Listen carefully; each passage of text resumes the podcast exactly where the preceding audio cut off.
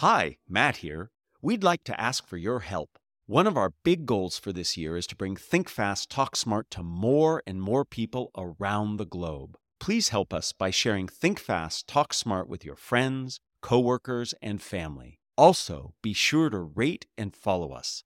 Finally, join our Think Fast, Talk Smart communities on LinkedIn and Instagram. Thanks for your help.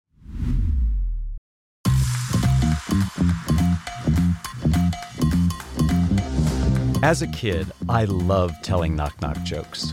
My friends and family will tell you my jokes were really not funny. However, I persisted. I distinctly remember being so excited every time my humor victims would respond to my knock knock with a who's there.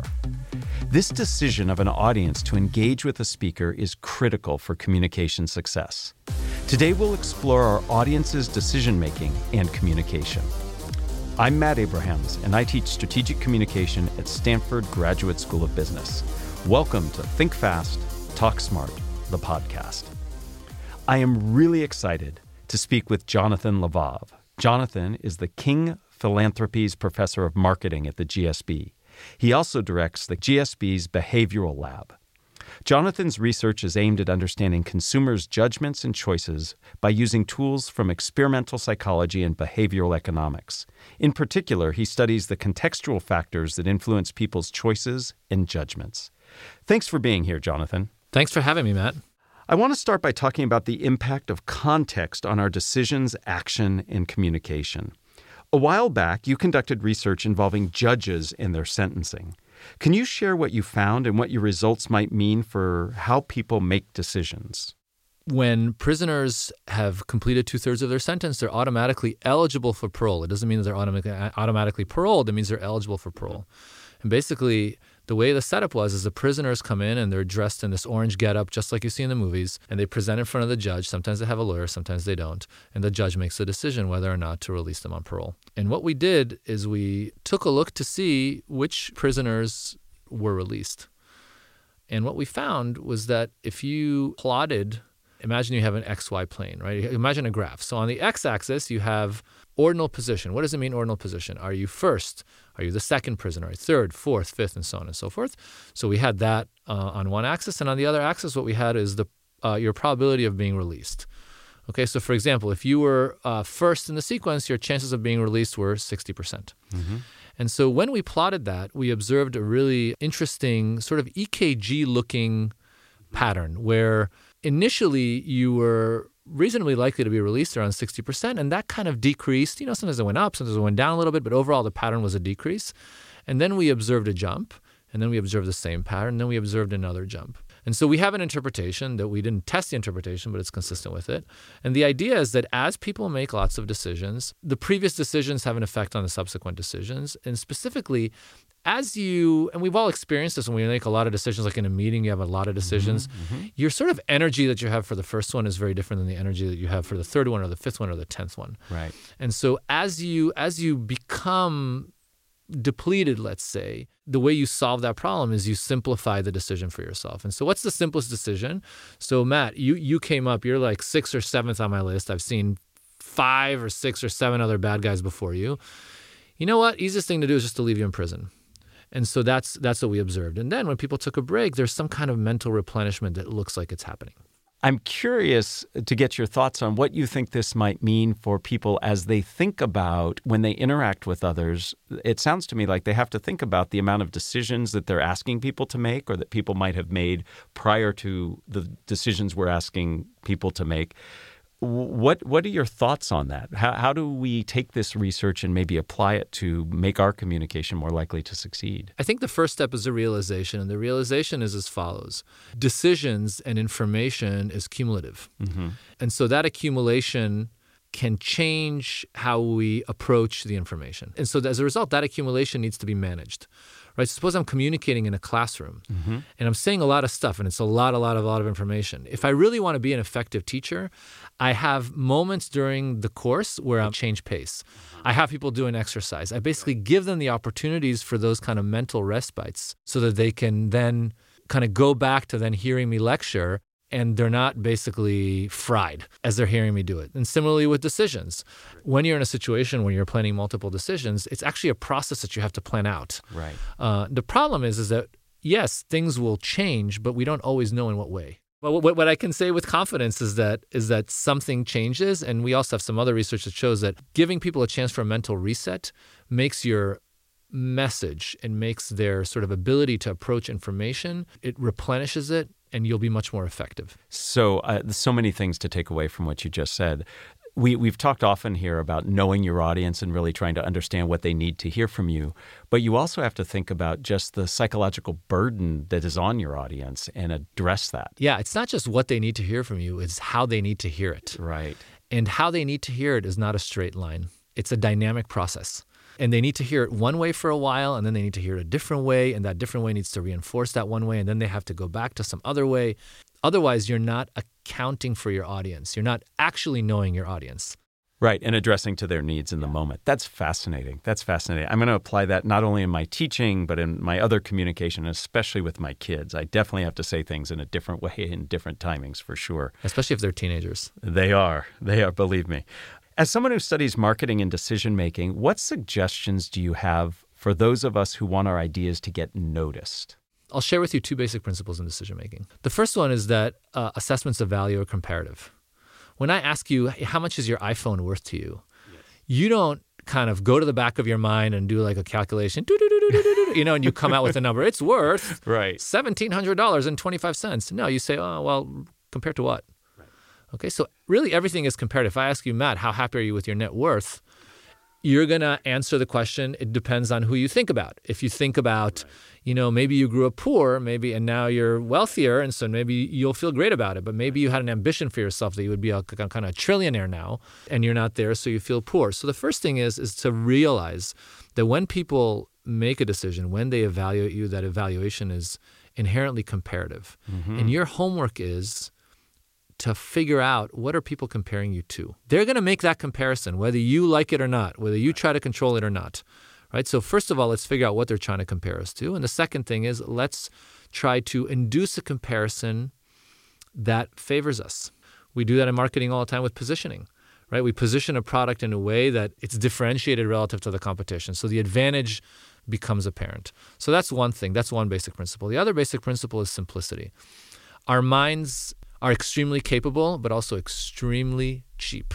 What In do other words, by that? By cheap, I mean we want to make a decision or a judgment investing the least amount of mental capacity possible. And as a result, when we look at a situation, the first thing we look for are what I call better than cues. Mm. In other words, I want to be able to see that an option is better than on some dimension than another option. And so, in your communication, in your offering of a product, a service, I don't know, a menu of whatever it is, you want to highlight those better than cues because that's what that's that's where we go to first. And the reason we go there first is because that makes it easy. Hey, this is better than that. Done. I'm going home. Wow, I, I like both of those. I just had a an assignment in a class where people do a panel presentation. So there are four people presenting next to each other, and we talked about how that comparison you have on a panel is very different than other types of communication because you literally see the person right next to you, yeah. and your audience makes those comparisons. So how do you want to come off relative to the person sitting to your left or to your right? On a panel like that, unless you're clearly superior than, than everybody else along the along some dimension. Yeah the best thing to do is to come off as as different as possible so you're not easy to compare Oh, interesting. Right? Because right. because otherwise you, are sort of vulnerable to downward comparisons. Ah. But if you're incomp, I'm the incomparable Matt Abrahams. Uh-huh. I can't compare you. Okay, so he is a different beast. I'll judge you along different dimensions. I, I have been accused of being very different in many ways. I'm not sure it's always been positive, but but this notion of uh, better than I like a lot. As we differentiate our ideas, our messages, our products and services, we can really position it as better than. So it makes it easier for the audience to make that decision. Just one thing careful and being overly overt. It's like when you go to a restaurant and you ask the waiter what's the best wine, and they say uh, this one, and it's the most expensive wine on the list, and you're like, oh, okay, they're just trying to sell me the most expensive wine. Right. But people have what's called persuasion knowledge. Right. So yeah, you want to have those better than cues, but you don't want to have those better than cues in such a way that will raise suspicion that you're trying to convince people.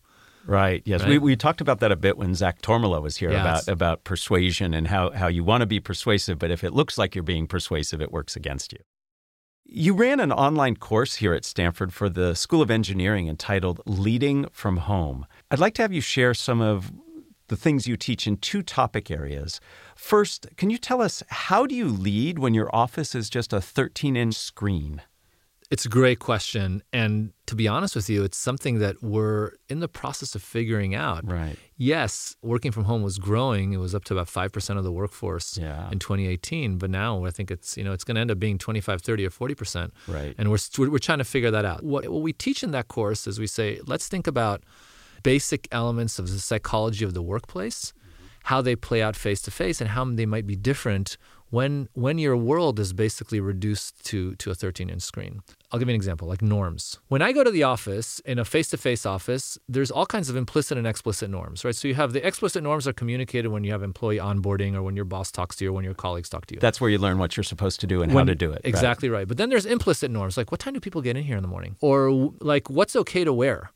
Or what kind of language is it okay to use? Like, can you curse? You know, it's like you know, you know, throw an F word from time to time. Does that make you seem cooler, or does that make you seem more like like a not a cooler?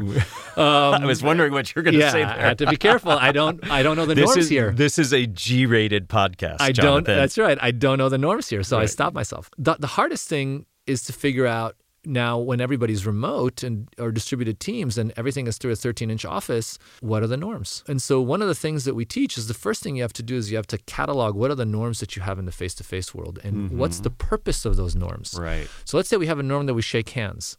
Okay, so that norm, what's the purpose of it? It's to be able to say, I have a connection, I'm here, and there's nothing that says connected more than physical contact. Okay, so now let's think about the 13 inch office. What are ways in this environment in which I can create connectedness? So maybe, you know, I'll give you a very simple example. Maybe I use a handshake emoji, which is, I know it's kind of a lame example, but Right. it's, but, but, but, but, it's it's to give you a fulfilling the same obligation. Exactly. Right. Fulfill the same obligation. So it's like, oh, or or maybe it's not a handshake emoji. Maybe it's a different kind of emoji that like Right. suggests contact, uh, like a hand up as a Right. that's like a certain kind of wave or something like that. And so what we do is we catalog those types of things. So Mm-hmm. for instance, so norms is one of them. Things like nonverbal cues. Yeah, When you and I are sitting together in a room, there's a bunch of nod- like you just nodded. I did. Okay, so you nodded. So that suggests to me, hey, I hear you. When we're doing things through a screen or we're doing things, imagine, for example, just with voice, right. I don't see the nods. I don't have that nonverbal cue, which means that I, as a communicator, as a leader, have to find other ways to show that I'm engaged. So I'll say, uh huh, Right. right? Maybe I don't naturally say, uh huh, but now I've indicated to you through this other modality that Sure. the equivalent of a nod.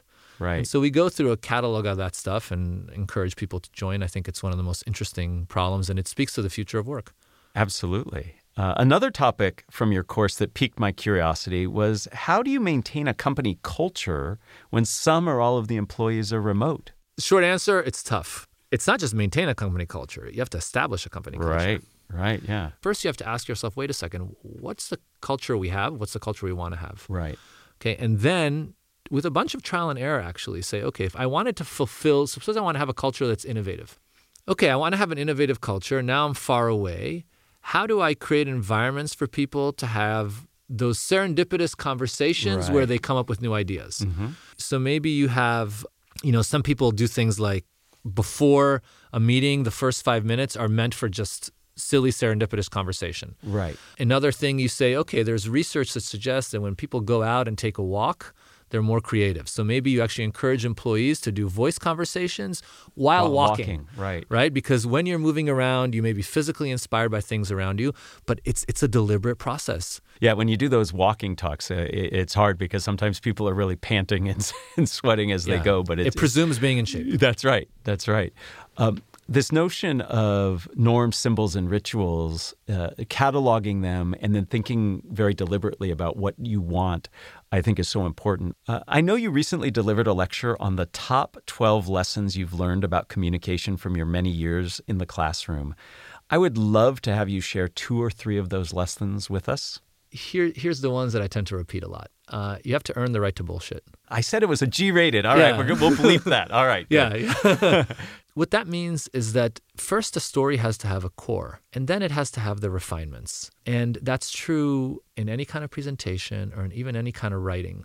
A lot of times you see people, they try to use this fancy language, but they use fancy language on vapid ideas. First, let's get the sentences clearly put together, Right. and then let's add the flair. Right. Too many people think that we start with flair, and if you have flair, it's more attractive. It's not. Right. It's style over substance versus substance over style. Exactly right. So you have to first thing you have to earn the right to bull poop, and that's that's one thing that, that that I quote a lot. The other thing that I quote a lot is actually something that was taught to me when I first became an academic. I was at Columbia Business School, and our our dean of the MBA program said, talking about teaching, he said, "Remember, they're hearing it for the first time," which I think is an absolutely Yes. brilliant nugget, I and agree. it's true in any kind of communication, whether it's we're talking, whether it's we're in a room talking to lots of people, whether you have a product, the product essentially is a form of communication between you and your potential customer. Oh, yeah, yeah. And you have to take the perspective this is a person who's hearing it for the first time. And it's very hard to do because there's such an asymmetry between what we know. I know everything and you know nothing. Right. And I have to feel like someone who doesn't know anything. And that's so, so, so profoundly difficult. That was the, the second thing. And let, and let me add a third thing that I Sure. think relates to the current zeitgeist. You can't satisfy everybody, but you have to be mindful of everybody. You're not going to, especially if you have a style, you're not going to hit the mark with everybody. But that doesn't mean that you shouldn't be mindful of their needs. And, you know, needs nowadays are broadly defined around not just kind of knowledge, but also identity and stuff like that. And, and, and sure, you don't have to be perfect for them, but you have to be mindful of them. And that's critical, I think, to be able to generate, create the environment in which communication is effective. It, it reminds me, the last point you brought up reminds me of a lesson I've shared with many people I've mentored when I was in the in the working world and I was running organizations. You're still in the working world at Stanford, Matt. That's true. Okay. when I was in the corporate world, uh, it- one of the biggest lessons that was hard for me to learn that I've tried to pass on to others is there's a difference between being liked and being respected. Yeah. And a lot of people want to be liked and, and they'll do things that, that try to accommodate everybody when in fact that ends up working against you. And it gets to that very same point you just made. Before we end, I'd like to ask you the same three questions I ask everyone who joins me. You up for that? Go for it. All right. Question number one If you were to capture the best communication advice you have ever received as a five to seven word presentation slide title, what would that title be? I shared it with you already. Remember, they're hearing it for the first time. So, so important. I first came across that when I was an undergrad. I was studying uh, Zen Buddhism and this notion of beginner's mind. And you really have to just put yourself in that perspective, uh, not just for yourself to learn and appreciate, but to really help others. So it's about empathy and about really seeing it for the first time. Let me ask question number two Who is a communicator that you admire and why? I've been around a lot of great communicators, but I think the best one I ever saw is a guy who was a colleague of mine at Columbia, who's now at HBS, whose name is Sunil Gupta. Sunil Gupta was all content, clarity, crystal clear, slick without looking slick. It was mesmerizing, and he could explain things in such a clear way. He didn't make a show, he didn't pace around, he didn't do all that. He didn't need it. And so, in that sense, he was just absolutely brilliant. The guy would just stand in place and, and communicate. Let me ask our final question. What are the first three ingredients that go into a successful communication recipe? So the first one is clarity. And, and it has to be not it has to be clarity to the speaker before it's clarity to the listener. Oh, I like that clarification. And so yeah, exactly. And so you have to be able to say it in the middle of the night when you're woken up suddenly when someone like throws a glass of water on you. Does that happen to you a lot? Yeah, of course, all the time. Um, but I have teenagers. Yeah. But, Right, but, right. But uh, if you're not there, your listener will never get there. So I think I think that's the first tip. The second tip that I think is critical is the best communicators are the best at transitioning from concept to concept. Oh, that is so cool. That is so important It's just so, and so underserved. People don't think about it. they don't think about it. They think in this world of slides, and so they complete the slide and they go to the next slide and they say so Yes. and So, so or next. Exactly. Next. So that's the second part is moving from idea to idea. I think that the third one is rapport. that connection. Yeah. I, this happened to me with my son once when we were in the airport and I went to an agent. And first thing I always do when, when, when I'm in a grocery, in a public place where, where you have people serving you is I look at their name tag. And I said like, you know, you know, Matt, Matt, what time is this flight leaving? And I could have just said, what time is this flight leaving? But the service I got when I said, Matt, what time is the flight leaving was different because, because Matt was addressed by name. And actually, in that specific situation, we ended up getting an upgrade from New York to San Francisco. And I remember my son, we like we walk away and we're walking onto the plane, and he says, "Do you know that person?" And I said, "No, I don't. I don't know that person, but they have a name." And name in communication is like sugar. You get more with sugar. You get more understanding. Yeah. You get more connection. So, so you taught a lesson, a very important lesson to your son about individuating people and respecting people, and you got the reward for it. A Yeah, ni- a nice seat. right. Well, thank you, and thank you for all that you shared. Um, My pleasure. as we close, I have a joke for you, Jonathan. Uh, I hope you decide to go along. So here we go. Knock, knock. Uh, who's there? Tank. Tank who? No, thank you. Matt. I told you my jokes were bad, uh, but you really, weren't kidding. in all seriousness, Jonathan, thank you so much. Not only was it super fun to talk to you, uh, it's been very insightful. Your suggestions and teaching about what makes for effective decision making and communication is really helpful. And I wish you well, and, and I hope everybody takes an opportunity to learn more about you and the stuff you do. Thank you so much. Thanks very much, Matt. Appreciate it. Thanks for joining us for another episode of Think Fast, Talk Smart, the podcast. Produced by Stanford University's Graduate School of Business.